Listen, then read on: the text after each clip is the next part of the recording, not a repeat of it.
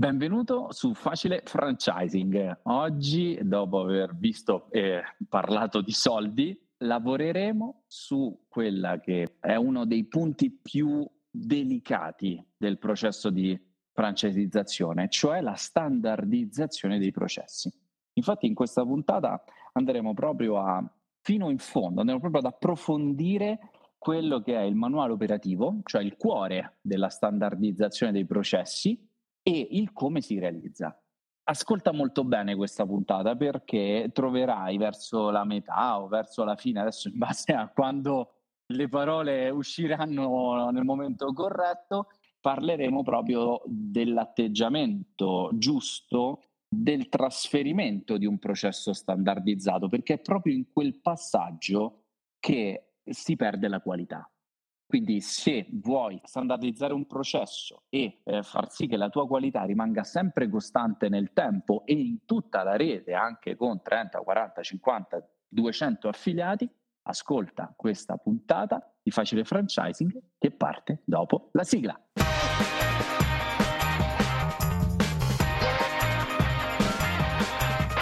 Facile Franchising Bentornato, eccoci qui, eccoci qui e oggi parliamo di standardizzazione dei processi. Il tema è davvero ampio, scottante, probabilmente questa sarà una prima puntata, ma ne faremo anche altre in futuro. È un tema che poi vedremo anche con le varie interviste che verranno fatte più avanti nei prossimi mesi di, di programmazione e è un tema dove spesso i franchisor si perdono. Perché? Perché la standardizzazione dei processi è la cosa che fa più paura in assoluto, soprattutto a tutte quelle attività che hanno sempre avuto un approccio artigianale, un approccio di, da impresa familiare e che addirittura fanno di questo il loro punto di forza, cioè il fatto di dire noi sì, siamo una realtà grande, di successo che però eh, mantiene quel rapporto con il cliente, quella qualità artigianale che magari invece una grande distribuzione, una grande catena apparentemente non ha. E eh, sfatiamo il primo mito. Eh, alcune grandi catene non hanno questo approccio proprio perché non lo vogliono avere, perché fa parte del loro know-how e fa parte del marketing che desiderano eh, dare al cliente.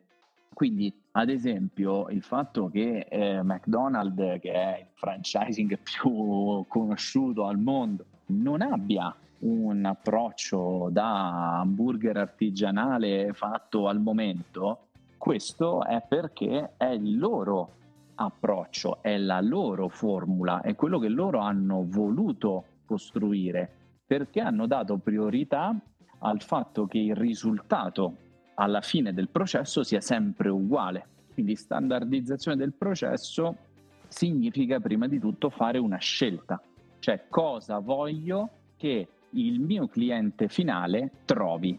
E perché parliamo di standard? Standard è una parola spesso davvero compre- mal compresa, perché quando si parla di standard eh, si pensa a qualcosa di medio, no? Perché quando andiamo magari appunto al McDonald's o in un eh, fast food ci sono le bibite piccola, standard e grande. Quindi pensiamo che sia eh, la sufficienza lo standard. Invece il concetto di standard è il, la cosa fatta come dovrebbe essere fatta. Ok? Quindi fatta nella maniera migliore che possa essere fatta. Quindi tornando indietro all'esempio di McDonald's, loro desiderano non un concetto di artigianalità, ma desiderano quel sapore, quella consistenza, quella tipologia di panino, perché quella è la loro scelta, è stata una scelta ponderata, vogliono quello, che sia quello l'approccio verso il cliente.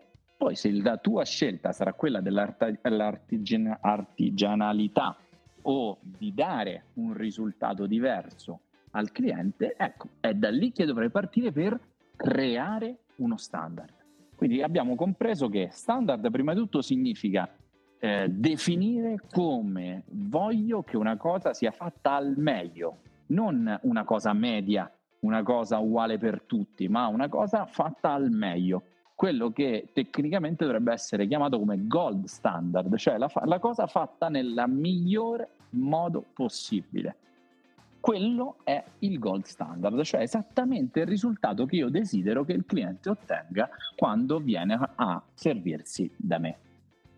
Quindi, prima di tutto, per standardizzare dei processi dobbiamo partire dalla fine, cioè quali sono quelli che sono i prodotti finali, molto, molto probabilmente di valore, che i nostri clienti devono ricevere.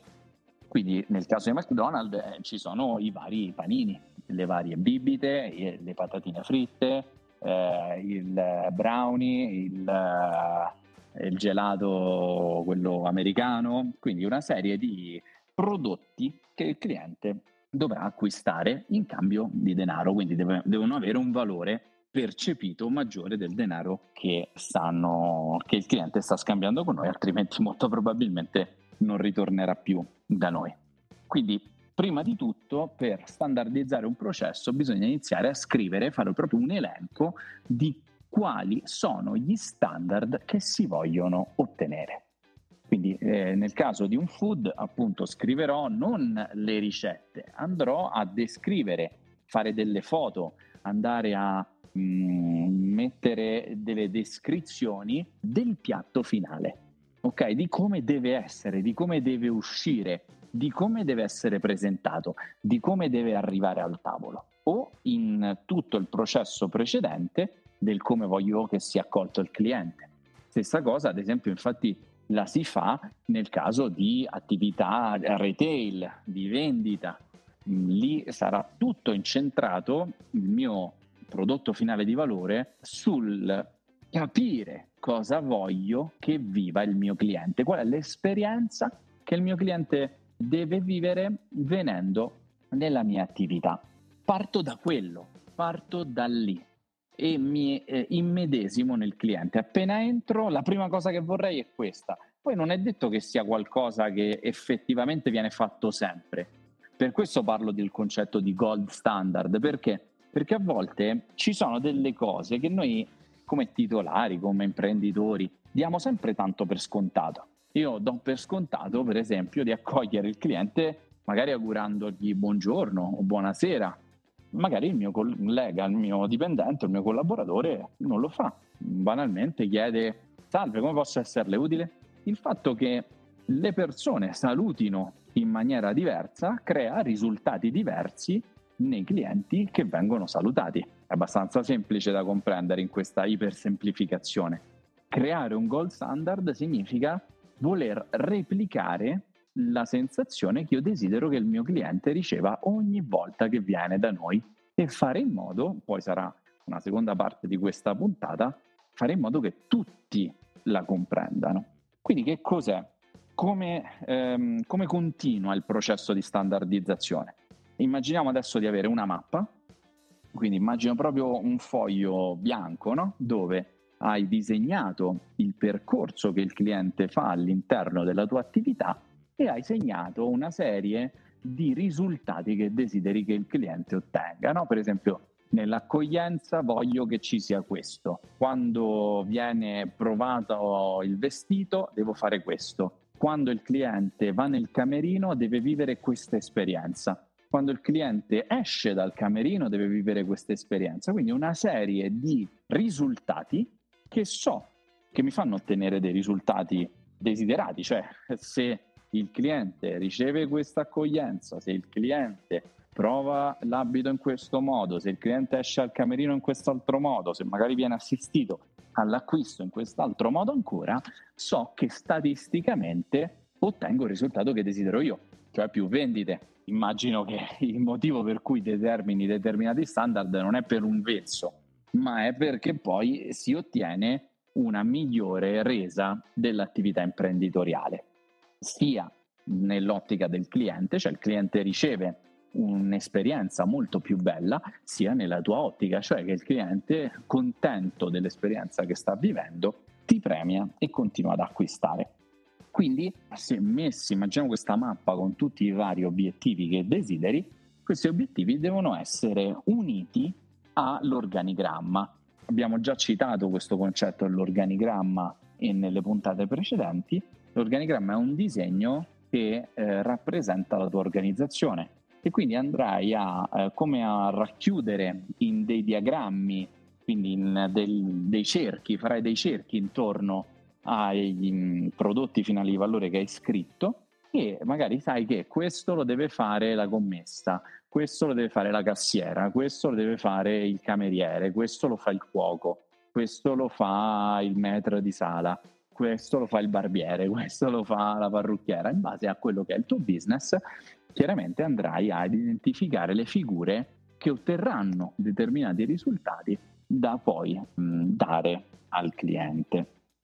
Identificato questi risultati, sai che ci saranno alcuni passaggi che portano a questi risultati e più questi risultati tu li hai snocciolati, più hai costruito un elenco dettagliato dei vari risultati che desideri che voglia il cliente, cioè non posso scrivere voglio una bella esperienza, perché bella, come puoi immaginare, è soggettivo. C'è chi immagina la multipla come la macchina più bella del mondo e c'è chi magari immagina che sia, non lo so, la Bugatti de- de- degli anni 20, la macchina più bella del mondo. Eh, o magari c'è chi è appassionato eh, della Formula 1 e c'è chi invece la Formula 1 la odia, quindi il concetto di bellezza è estremamente soggettivo, ok? Proprio per questo motivo non puoi descrivere in maniera soggettiva un risultato che tu desideri che venga applicato in maniera oggettiva, cioè in modo che sia facilmente identificabile da chiunque a prescindere dai suoi gusti. Che il cliente si trovi bene non è un risultato. Il cliente che viene servito entro 5 minuti dall'ordine è un risultato oggettivo. Il cliente che viene servito presto non lo è, perché per me presto magari significa entro due minuti perché ho una bambina di due anni che se non gli dai da mangiare appena ci sediamo inizia a strillare come una matta, ok? Se invece magari vado a cena con mia moglie, preferisco il presto, magari dopo 5 minuti dall'ordine, perché dopo fatto l'ordine ho voglia di chiacchierare un po', di magari sorseggiare un piccolo aperitivo. Quindi eh, il concetto di base è che devi decidere tu, come titolare del brand, cosa vuoi che i clienti ottengano i tempi, i risultati oggettivi. Una volta che hai tirato giù questi risultati oggettivi, andrai a scrivere quel processo, quella bozza di processo, perché sarà una bozza di processo, che desideri far ottenere ai tuoi, cioè far realizzare, perché poi l'ottenere, quindi l'avere ho ottenuto qualcosa è il risultato di cui hai parlato il risultato si, si ottiene con il fare. Quindi il fare è una serie di, risultati, di passaggi intermedi che portano all'ottenimento di quel risultato. Questi passaggi come vanno descritti? Non serve fare il tema, ok? Quindi la cosa migliore generalmente è avere sempre più supporti. Io in genere per legge è obbligatorio che il supporto sia cartaceo, che sia scritto il know-how che viene trasferito però in genere quello che cerco di consigliare sempre ai franchisor che, che, che si affidano a noi, ai nostri clienti, è una volta scritto il processo, trasformarlo anche in un video dove si fa vedere tutto quello che è descritto all'interno del, del processo e tirar fuori da questo video magari una traccia audio che possa essere magari ascoltata in macchina dalle persone prima di andare al lavoro, possono essere ascoltate magari da chi eh, si sta preparando per eh, essere assunto e che può effettivamente ripassare determinati processi anche con una traccia audio che viene ripresa da un video che magari ha, visto informazione. Nel passaggio dell'analisi scritta è molto importante mettere delle fotografie, perché come sappiamo le persone hanno diverse modalità di apprendere le informazioni e avere sia una traccia video che una traccia scritta, che delle fotografie, che un audio permette davvero a tutti quanti in base anche alle modalità con cui preferiscono apprendere, avere quelli che sono i risultati eh, migliori dal trasferimento di questo know-how. E appunto il trasferimento del know-how, l'ultimo punto di cui eh, volevo parlare oggi in questa puntata.